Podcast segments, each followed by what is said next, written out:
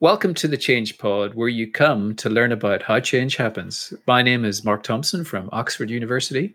And I'm Matthew Schulte from HEC Paris.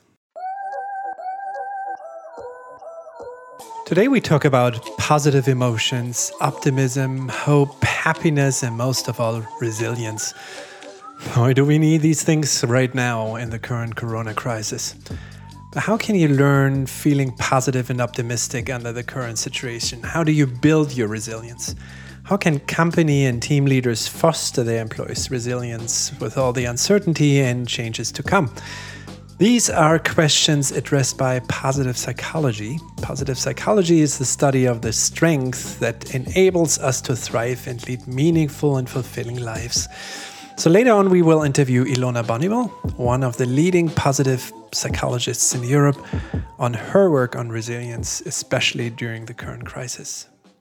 But Mark, speaking of optimism and hope, are you a half glass full or half glass empty guy? Depends uh, if it's the weekend or during the week for me, I reckon. These things are never static, are they? And that's kind of one of the interesting things about this whole positive psychology uh, uh, approach, you know how do you work with people who are what you know have have different perceptions of the world? It's something that that we'll inevitably come on to discuss uh, further.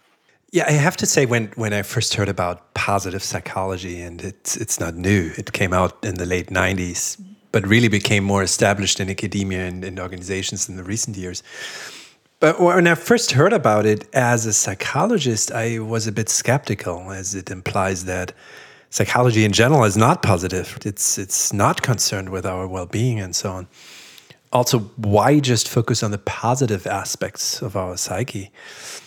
But then at the same time, I think positive psychologists have a point in that um, the, the basis, especially of clinical psychology, is a disease model, not a growth model. Mm traditionally focusing on, on mental illnesses and, and how we cure them. I mean, especially if, if we think about psychoanalysis, right? I mean, classic psychoanalysis is not really conveying a positive worldview if you think about it. it focuses on trauma, anxiety, depression, defense mechanisms.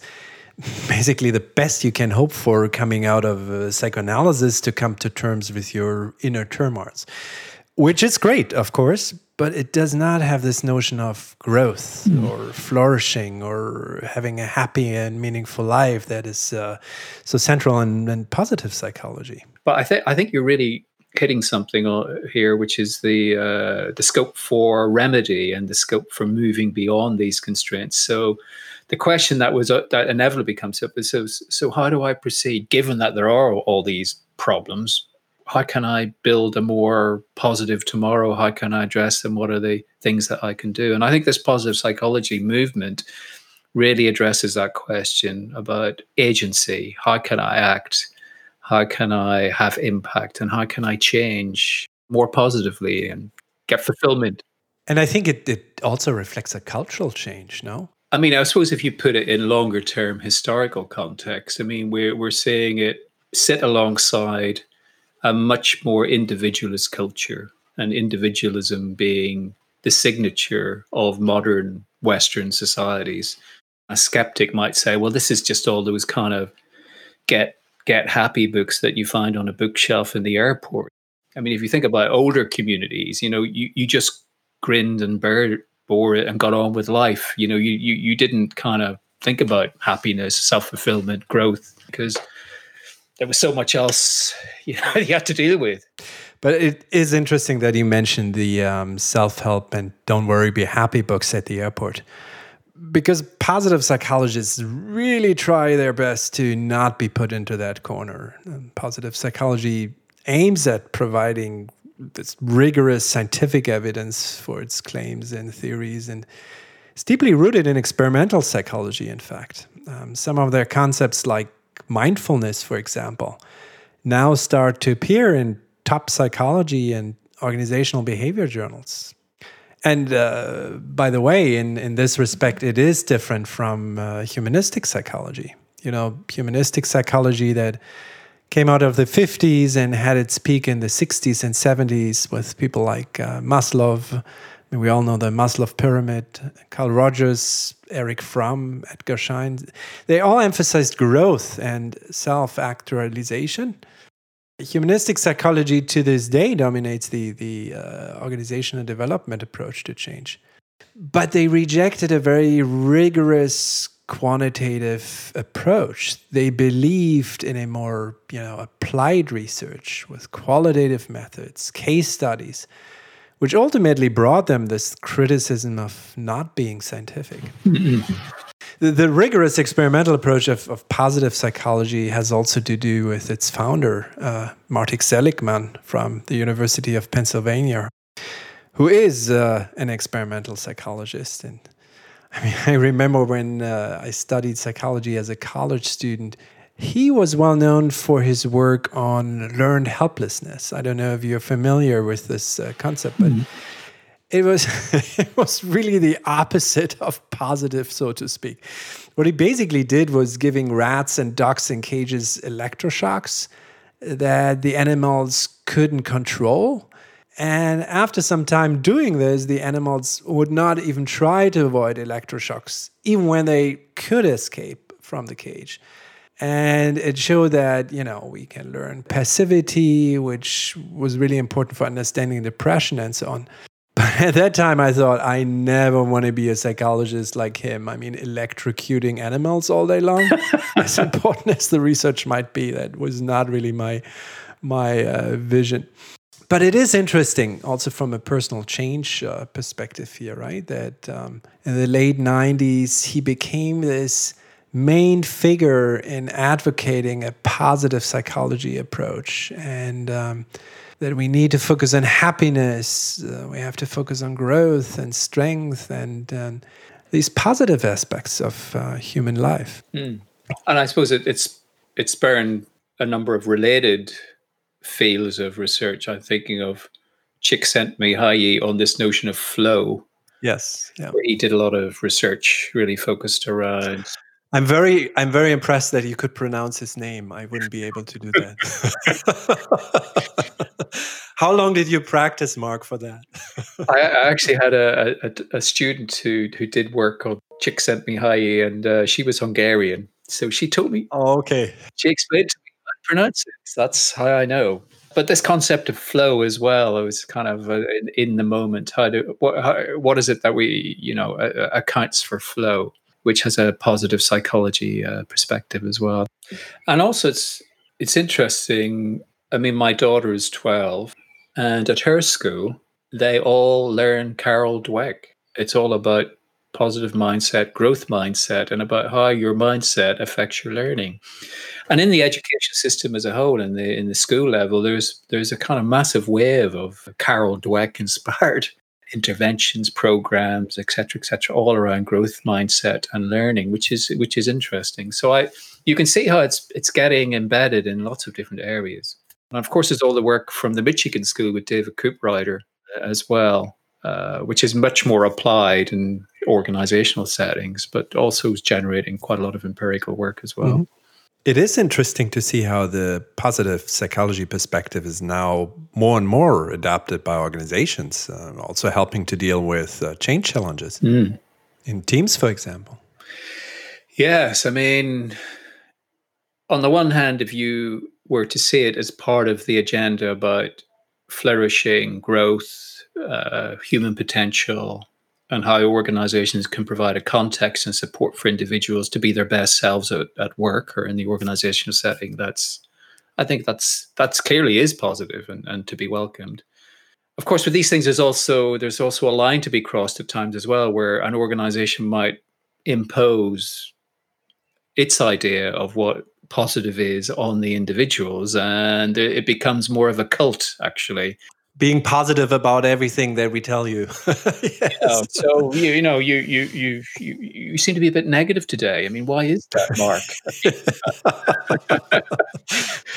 Are you not with the program? Do, do we have to be uh, reprogrammed again at our positive psychology units to be a, a better functioning human being? I mean, it, people can be upset for a range of different reasons, and it's totally valid as right. well. So there is a potentially a dark side to this, uh, dysto- a dystopic view. Yes, yes. But it is interesting that if I look at the traditional industrial organizational uh, IO psychology and organizational behavior, I mean, as far as you would go is studying satisfaction, commitment, you would not touch happiness and how work could contribute to the happiness of life, right? And I think that now companies and also individuals within companies are open to these questions and addressing these questions in an organizational setting shows kind of like a cultural shift toward more meaningfulness in organizations, more meaningfulness in, in life in general, I guess.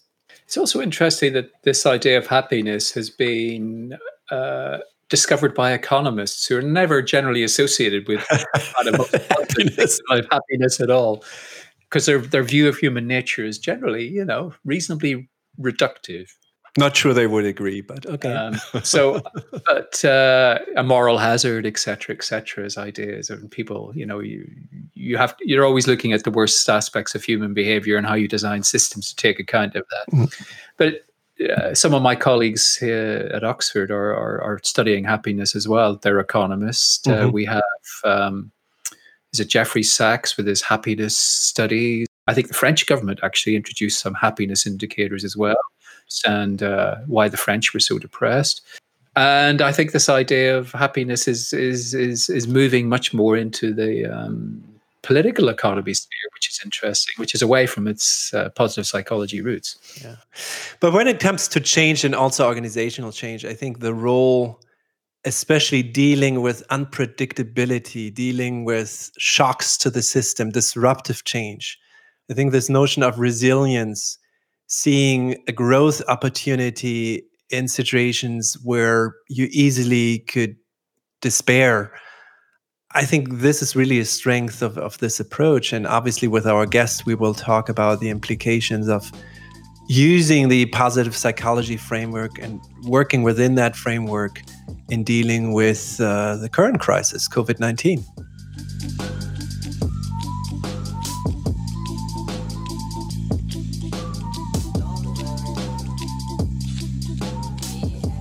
Let me introduce our guest. We're really excited to have one of the most prominent experts in positive psychology with us. She wrote several academic papers on the topic and published several books, most notably Positive Psychology in a Nutshell, Positive Psychology Theory, Research, and Applications, and the Oxford Handbook of Happiness. She created her own consulting firm based in Paris called Positran, with an impressive number of international uh, corporations as well as educational institutions as her clients. Ilona Boniwell, welcome to the Change Pod. Thank you. It's really a pleasure to be here. It's really always very nice to see you both. And it's lovely to see you too, uh, Ilona. Can we begin by looking at the COVID 19 crisis? It's, uh, I mean, it's clearly the uh, issue of the day, and it's affecting not only individuals, but also organizations, it's affecting nations. Its impact is, is global in, in, in many ways. And we'd like to explore what your current focus is on resilience in the context of COVID 19 my own work is focusing mainly at an individual level, but I'm also working more on the team level. So if we are talking at, at the individual level, what is really important is learning, integrating, using different resilience strategies, whether these are cognitive strategies, looking at situations as challenges rather than as negative, dramatic situations. So there is a lot to do with how do we perceive situations, how we read situations, how can we adjust our perceptions, how can we decatastrophize what's happening. So there is a lot of work also to be done at the emotional level as well, sort of uh, using different emotional strategies, whether this uh, being able to label what we feel, what we experience, whether these are, uh, for example, using physical exercise, uh, etc., to or mindfulness meditation to actually help yourself feel better. So there is a lot to do with emotional strategies. There's a lot also with to do with um, sort of more behavioral strategies, and of course, there is a lot about sense making, meaning making. How can I understand and make sense of what's happening to me right now, what's happening to our, us all. How can I integrate that into my whole new worldview? I can imagine that it is really difficult right now to make sense of what's happening. So, how, how do you do it? How do you help people with this? What actually really helps is a quite quite a short term perspective. Why? Anything beyond September is completely not visible. Even meetings are not visible, not mentioning what's going to happen with the business, what's going to happen with the market. You have enormous companies not knowing if they're going to open up in the next months, in the next two weeks. So, of course, this uh, long term perspective is just simply non existent. So, it's more a question of what can we do in the short term, coming from this perspective, what can be done? What can I do? There are lots of things I can't do. There are lots of things I cannot predict. What I can do, I can do something about myself or with myself. I can do something about my emotions. I can do something about how I think about this event. And I can do something about what I can possibly plan right now. So, what can I do? So uh, that's interesting. So because it gives people back a sense of control over their actions, right? Absolutely. And we do have a certain amount of control, even in the most uncontrollable circumstances. So if we if we talk about my favorite author, Viktor Frankl, so you probably know the man's search for meaning and the whole foundation of uh, of meaning therapy, logotherapy.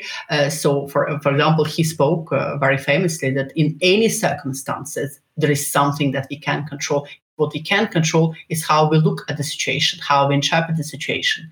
So, so it's precisely that. It's taking back control and reclaiming this control around the area that is possible to control potentially. And I think uh, this is potentially a huge job for most of team leaders, company leaders to actually redefine what is possible to control right now and assume this control for themselves and enable others to assume the same control. Just a clarifying question. It seems that uh, the terms resilience, persistence, grit are very often used interchangeably. So, what is actually the difference among them? Yes, yes. I mean, when you look at the academic literature and when you look at the concept of resilience, you will find lots and lots of definitions of resilience, like three or four hundred. And they don't all agree with each other, obviously. But generally, to talk about resilience is our capacity to uh, to be in control of our emotions and behavior in challenging circumstances and to be able to ch- bounce back from different challenging and difficult events. And another sort of distinctive feature which kind of differentiates uh, resilience from stress management. It's also sort of our capacity to flourish, to function well in these difficult circumstances. So it's not just coping, but it's going beyond coping with what's happening. And some definitions, actually, persistence and grit would, would be a part of it. Sometimes we would see persistence perhaps as contributing to resilience as well. However, I think what is a distinctive feature for me, we talk about more this elastic quality of resilience. It's a lot about flexibility and adapting, which is not necessarily the, the case with persistence, which is just keeping going even when it's really, really hard. it's not re- it's not a resilient response, and actually it's adaptability that becomes the primary notion. I really like this image of resilience as a bamboo because there are lots of metaphors of resilience. And every time I teach resilience in, um, in, in Asia, for example, I've tried lots and lots of resilience training in Japan and Singapore specifically, there's always this metaphor of bamboo that comes through. Why bamboo? Because that's something that's really flexible and sometimes would not would not kind of grow straight, but would grow around and find a way around rather than keeping going in exactly the same straight line. Given that you work quite intensely with your clients on a kind of one to one basis in small groups and teams, how do you do that in a technology rich environment using Zoom, Skype, Microsoft Teams, and others where you don't actually have the ability to read people visually or emotionally at the same level? How, how do you work in that context? It's actually, I think there is a lot of work to be done on emotions at the moment. And this is actually working quite well online because what people seem to want and seem to look for is a space to be heard. Just that acknowledgement that yes, we do have complex emotions right now. These emotions may be quite conflicting, they may be quite disproportional for our usual sort of existence, even though they're probably not that disproportional with regard to what is actually happening. So there is a lot about listening for emotion, actually, and giving some space to share the emotions. So, so it's a lot about labeling emotions because we know that if you label emotions, if you just say, I'm feeling panicky, I'm stressed, I'm confused perhaps, um, etc. If you just name what we're feeling, that's something that's very helpful. And we can actually suggest some very small little things to help us manage the emotion. When we're meeting over Zoom, we can just say, listen, before we start, let's just take one minute pause. Just a little pause to center, to center our thoughts, to center our feelings. That's an emotion management technique that can be used. We can start with good news. What are the good news today? What can we share? What is the best news? What is the best achievements? We can start on a high note, even though we know that are going to, what we are going to discuss is kind of how do we handle the crisis. But what are the more small victories that we can share before we start? we can finish on a high, celebrating, saying thank you to somebody. So these are all emotion management techniques that we perhaps need to rely even more on during the current circumstances. So, so actually, in, in, in, my work, there there is a lot of focus on emotion right now, and emotion becomes is becoming more acceptable as well in the business world. Just because right now all of us are going through an emotional roller coaster of in, in one way or another. So it's actually somehow, in some way, there is a sort of potential benefit that we can find from the situation in terms of that integrating the way we feel into how we work. And it's actually something that's becoming more acceptable. There is a lot more demand for programs on resilience right now because it actually helps to deal with emotions. Your work on uh, emotions and resilience addresses the, the immediate crisis that people go through. But some predict that we have to deal with these uh, traumatic experiences that people have for probably quite a long time. I know in positive psychology there's this notion of post traumatic growth. Um, to what extent will post traumatic growth become relevant in the aftermath of this pandemic, in, in your opinion? Post traumatic growth is a really, really important concept, and exactly, I think it's. Uh, I think for some people, we're talking about resilience what, for what's happening right now. For some people, we'll be talking much more about post traumatic growth. Post traumatic growth it means you are really experiencing a uh, something that's traumatic, but then afterwards you are able to make sense of this experience and actually find some benefits in this experience. benefits can be multiple. Some people find sort of a new philosophy of life. Some people realize that it's kind of sometimes the little things that really matter and important, and some people realize that material things are not important, etc. So I, I think it is really, really relevant right now. And I think probably three sort of things to take into account. One is that post-traumatic growth is not something that can be forced but something that can be facilitated, but not too actively. So, for example, we know that when somebody used to be a victim of, let's say, a tragic event, let's say a tsunami or a volcano eruption or something like that, uh, used to send psychologists to help people to talk through, to make sense of what happened. We actually know nowadays that talking through too early is not very productive. And actually, unless people really need to talk things through, they actually need some time to make sense themselves in order to go and move towards post-traumatic growth.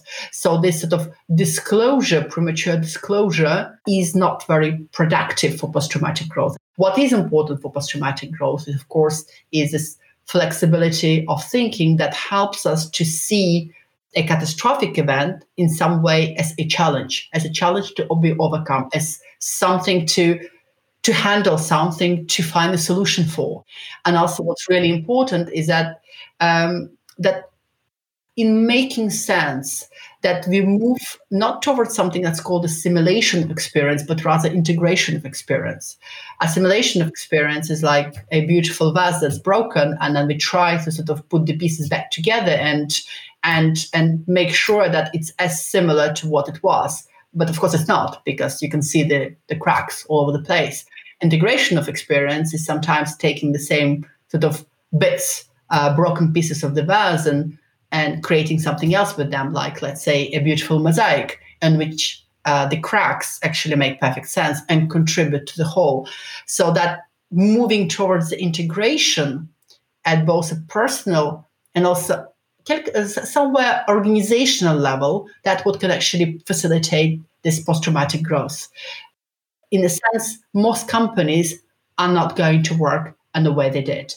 So it's about reinventing the companies, reinventing the way we work together, reinventing the business model, reinventing the offer. This is actually integration rather than assimilation. So moving towards integration step by step can actually facilitate post-traumatic growth. I'm very intrigued by this notion of flourishing that you've just developed. And I'd like to explore with you two related issues here. One is clearly the individual is flourishing and needs to flourish and, and so on. But then there's also the context within which they're trying to do that. And if we think most people are working in organizations, what do you think about the role of the organization in developing a context where people can flourish? And also this relationship between the individual and the organizational flourishing.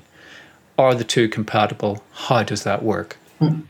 Of course, we can talk about resilience at an individual level, team level, and organizational level, because you can be very resilient as an individual, but if your industry is shut down, and so, for example, and and your your government is not paying you, for example, because many governments are not not not contributing to the uh, to the salaries of people who are currently off, for example. So it's uh, the, the context is not necessarily there to be fully resilient. So uh, first of all, so the first point, I think we know relatively less about organizational resilience. But I think the second point is yes, that even in current conditions, uh, organization can still can still provide some conditions to enable individual resilience, even within limited circumstances. And what are these conditions? These conditions, first of all, are the frank communication before anything else. Second condition is taking time with people. So the getting people laid off in a two minute uh, video message is perhaps something a little bit rapid because it doesn't allow the space. Because even if in current circumstances some really difficult decisions need to be made, we still can accompany people in uh, towards something like a positive transition.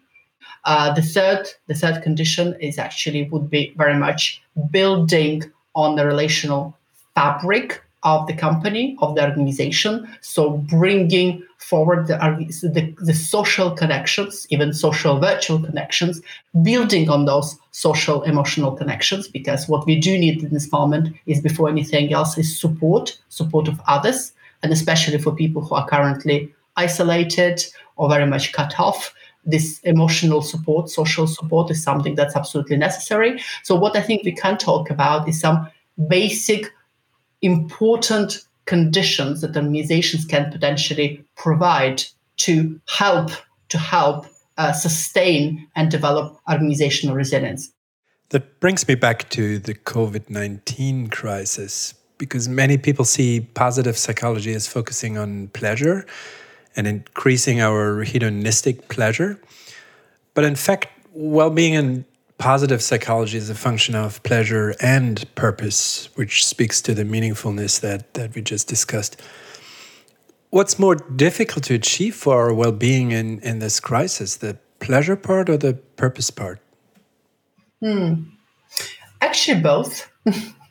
Actually, both. Uh, uh, I think the purpose, in terms of we know what we are doing, in some way is easy. However, Mm, is what we are doing actually important are going to play any role in how the future is going to be shaped then we are starting to lose that meaningfulness potentially. So for me i think both are important. So taking the space and time for a bit of pleasure is important. And it's very often most of the time it's actually about authorizing yourself to take some pleasure moments. Just you give us the very practical very sort of real life example, I, we just had uh, um, a, a, welcome back picnic for our company, just seven of us uh, gathering in a garden, obviously at the respectable distance from each other, and uh, and just having taken a little bit of work time to relax in uh, in chairs in the garden and enjoy the sunshine. There's a little bit of a wine, a glass of wine in the hand, and some of the people think, "Wow, I actually haven't done it in the past two months." Why didn't they do it? It's just because there is a lot of work pressure, and when you're not focusing on work pleasure, you you are focusing on the kids' pressure because you need to handle them, and on the spouse's pressure who think that you are working far too much, and etc. etc. etc. So most of the time, you end up yourself jumping from one thing to another, and the last person to take care of is yourself. So it's actually very often bringing that pleasure discourse in this moment and say, well, actually, we do all need this little positive emotion moment. We need this a little bit of a pleasure moment in order to regenerate. So this is important. Positive emotions we know build resilience, and pleasure long time we said pleasure and positive emotions have nothing to do together. But actually there is a lot of research on pleasure demonstrating that's also very very important for functioning. And of course and of course going back to purpose and meaning absolutely. That's even more essential in in the current crisis. So i think there is actually a lot of positive psychology that's relevant. Not everything. I think happiness at work as a discourse is going to wait for a while. However yes emotions emotional regulation resilience uh, uh, balanced engagement, sustainable performance, importance of social connection. These are the, the really the, the topics uh, that positive psychology can can focus on.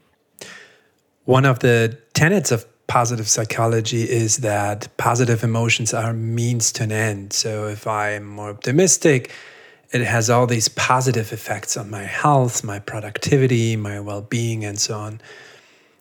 this is probably the, the pessimistic German in me speaking, but can't this focus on positive emotions create some pressure, some stress that I have to feel positive all the time because otherwise bad things will happen to me? Mm. Yes, I'm, I'm personally uncomfortable with a very strong optimistic discourse as well.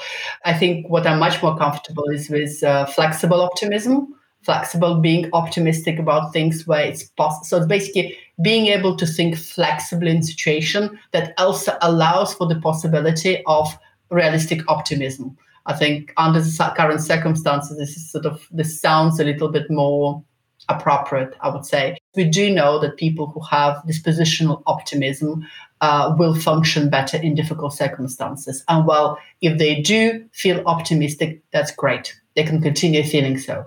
However, however, we also know we also know that uh, that actually uh, not all optimistic styles are necessarily very easy to develop. Uh, we also know that uh, some people are sort of have this realistic pessimism that keeps them going and contributes to their uh, overall productivity as well. We do know that. So for people who don't necessarily have this disposition of sort of building optimism, it's really not about having to feel optimistic.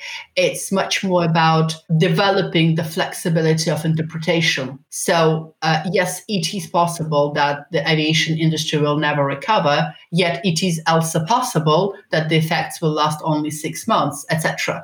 so, it's about, it's much more about flexible thinking and in the absence of predictive capacity right now, because I think nobody can predict what's going to happen with the aviation industry, for example, in six or 12 12 months' time right now. So, in absence of this certainty, what we can have is this flexibility of the potential futures. I'm interested in how group dynamics may shape this optimism bias in practice. So, for example, we do know that uh, groups quite often can conform, there is groupthink. So, they may select in people who have an optimistic bias. But in a sense, we do need people who are realistic pessimists to sort of balance that view. What are your thoughts on that? There are actually some really good research papers that demonstrate that at a group level, we do really need some pessimists. So we do need people who are anxious or who are pessimistic for the group to function better. Why? Because precisely these are these people who will pinpoint all the potential pitfalls in our current planning and not let the overall optimists to take over. However, we do also need to have optimistic personalities in order to keep the energy high, in order to keep going. so, so the big contribution of optimists is actually keeping going and overall this overall positive group energy that is very important for organizational functioning. The contribution of pessimists is, is actually error checking. We do know that pessimists are much better in errors. So you're talking to the converted. I'm probably I have to describe myself as a defensive as a defensive pessimist myself. And we do know, and we do know from the literature that this defensive pessimists function as well as optimists overall in the long term. So there is, there is, there is, I think, there is a space for everybody. Yeah, I think that that's a really important difference between individual and team level resilience, right? Because at the group level, different people can adopt different roles, like pessimists and optimists, for the benefit of the group. But then obviously it becomes important how they collaborate with each other, to what extent they value each other, to what extent they listen to each other, no?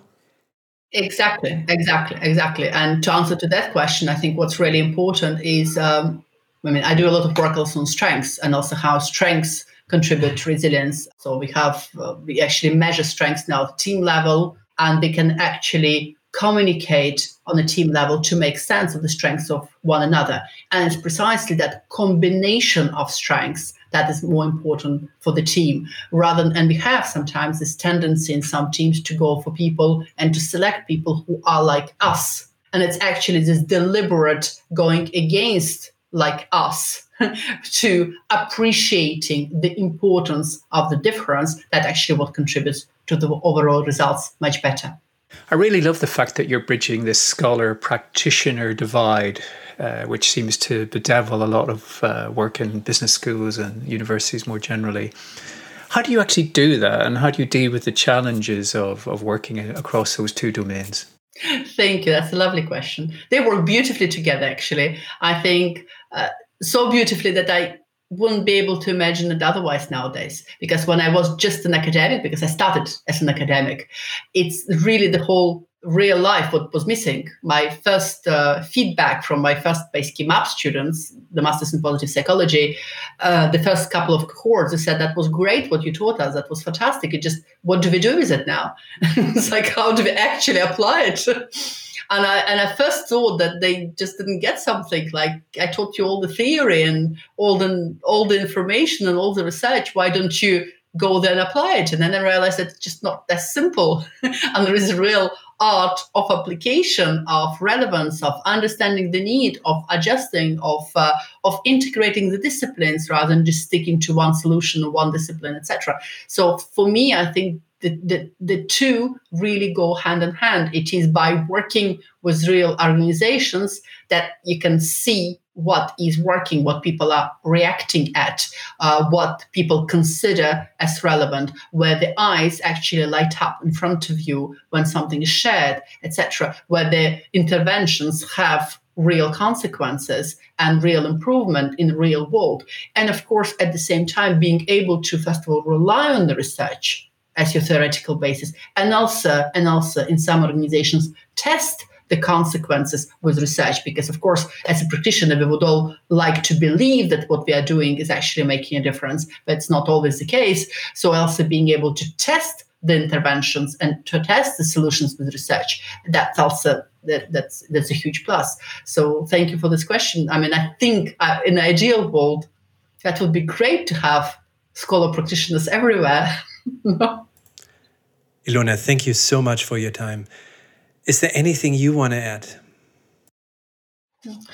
Uh, no, I think I think I'm good overall. I think uh, probably the conclusion for me, the the importance of of this resilience conversation is that we do know that resilience is something that can partially be developed and learned. We do know that right now in these circumstances, resilience is definitely needed right now and it's needed for the possibly for the next 6 12 24 months to come when uh, basically because we have they're going to experience much more changes. Uh, i think re- resilience is something that needs to be developed both at an individual level and team level and organizational level. And I think if this idea of a scholar and practitioner is actually upheld by many of us, we are probably going to learn much more about the organizational resilience, real life organizational resilience, and next over the next couple of years to come. So I think welcome to the journey. Well, Ilona, they're very positive words to finish on. And thank you so much for your time. we find the discussion incredibly intriguing, and I wish you all the best for the future. Thank you so much.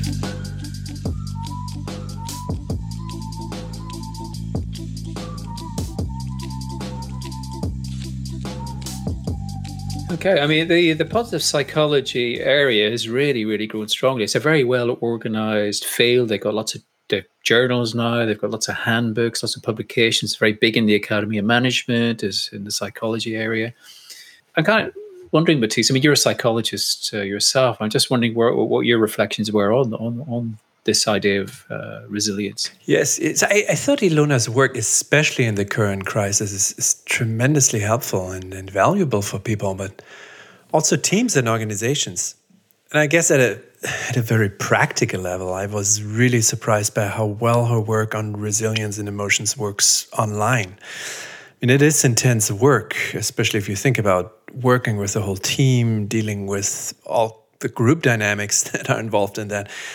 And doing it online obviously opens a lot of doors to scaling this approach and, and having a wider reach. Yeah, I mean, if you think about it, I mean, we are, we are they, they talk now about the new normal, which is, you know, full of crises. You know, we, we don't live in a crisis and then everything is kind of pretty laid back for another 10 or 15 years. We're going to have perpetual crises. That is the new normal. So I, I guess what you're saying is this approach. I mean, if you if you think of uh, famines or if you think about regional conflicts, if you think about uh, tsunamis, if you think of where where a lot of people have had these traumatic experiences, uh, you can actually reach and help a lot of people through this online format, which is really quite powerful. And also that organizations now request a lot of resilience trainings, and that there's more of an openness to this approach. I mean, this, this is really interesting. I mean, you could say, in a way, positive psychologists' credo to see crises as an opportunity to grow. They do exactly that right now and grow. But I suppose we also need to be aware that organizations can quite often look at, they want one tool to solve everything, don't they? They quite often want. Uh, yeah, know, I mean, that, that was one of my questions because we were talking about resilience at these three levels, right? I mean, individual level, team level, organizational level. It seems to me that Ilona's work is mainly at the individual and the team level, and especially developing the team level, which I, I, find very exciting there with the different roles. But then the question uh, for me was also, what does it look like really at the organizational level? Yeah, I think I think that's a very it's a very interesting question. I think I think it takes on a different character when you go to the, the level of the of the organization, and there I'm thinking there's a increasing research now that's looking at organizations need to build in what's called redundancy. Mm-hmm. Uh, so, so that you can't have them stretched. You can't be focused too much just on efficiency all the time and cost reduction and making sure everything is very, very lean. You need to build in some redundancy, and you build in redundancy for a number of reasons. One is you need redundancy so you can learn. I mean, it, it, it's very interesting. I've, I've tried to do research in the National Health Service looking at this whole idea of integrated healthcare, where you bring health and social care together, but you're also bringing various disciplines together. And one of the things that struck me, uh, why, why, why is it so difficult to do work in that area? Because when I was in healthcare organizations, very rarely the same people turned up to the meeting. And if they were in the meeting, they were probably there for half of the meeting. And then if you asked them to do anything, nothing ever got done. And then I realized that the organization was so under resourced, so stretched, there was mm. no redundancy. Right. And you need redundancy in those institutions to be able to learn and adapt. And we've seen actually in the um, COVID crisis in the UK, high lack of redundancy within the healthcare system there has led generated lots of problems, and we see this in other healthcare systems as well, where austerity, cost reduction, uh, not filling posts. You know, we had a, over hundred thousand nursing posts uh, absent in the UK, which clearly creates a lot of stress in the system. So resilience is also about having the resources or within the system to allow you to adapt to crises and also learn. So I think this concept of organizational resilience opens up quite a whole quite a range of different issues. Right. It will be interesting to see how this more individual psychological approach could be even combined with this more like resilience approach focusing on resources and redundancies there. And it it's if you remember towards the end of our discussion, I was exploring this idea of the context within which individual resilience can take place and how people can flourish and maybe mm-hmm. create meaningful work for themselves. And I think that's where the organizational resilience and the individual resilience kind of meet. So if you don't have redundancy and the opportunities for people to grow and learn, explore and adapt, if you if you don't provide the context within which they can sort of ex- have the ability to do that, I, I, I think you're squeezing out that individual resilience capability. So the two are in my in my frame mutual. They they, right. they Yes, it's it's interactive, yeah, right? Yeah. And it's a question of also responsibility. To what extent it's only the responsibility of the individual to take care of themselves and their well-being and their lives? What role do organizations have in that to support the growth and uh, the flourishing of, of individual well-being? and finding that balance and finding that that responsibility, especially at the organizational level. Mm. But it, it, it goes wider than that because we were discussing, I think, at the start about this idea of uh, happiness at a, a national level. Mm-hmm, mm-hmm. And I think you know, organization is one thing about having the context within which people can grow and develop and flourish, but also within the economy as a whole, the the the, the national, the, the state level as well. There's there's this idea of kind of like a social contract in many ways. What is the social contract, the context within which organization can embed their particular uh, obligations and commitments and mutual uh, agreements, and also the individual mm-hmm. can situate their understandings within that as well. So I think I think it's nested at at, uh, at multiple levels. Mm-hmm. Yeah, yeah, yeah. yeah. So that's it for today. We really enjoyed our conversation with Ilona Boniwell. And it will be interesting to see how the positive psychology approach will grow and which role it will play in organizational change and change in general in the future. Absolutely.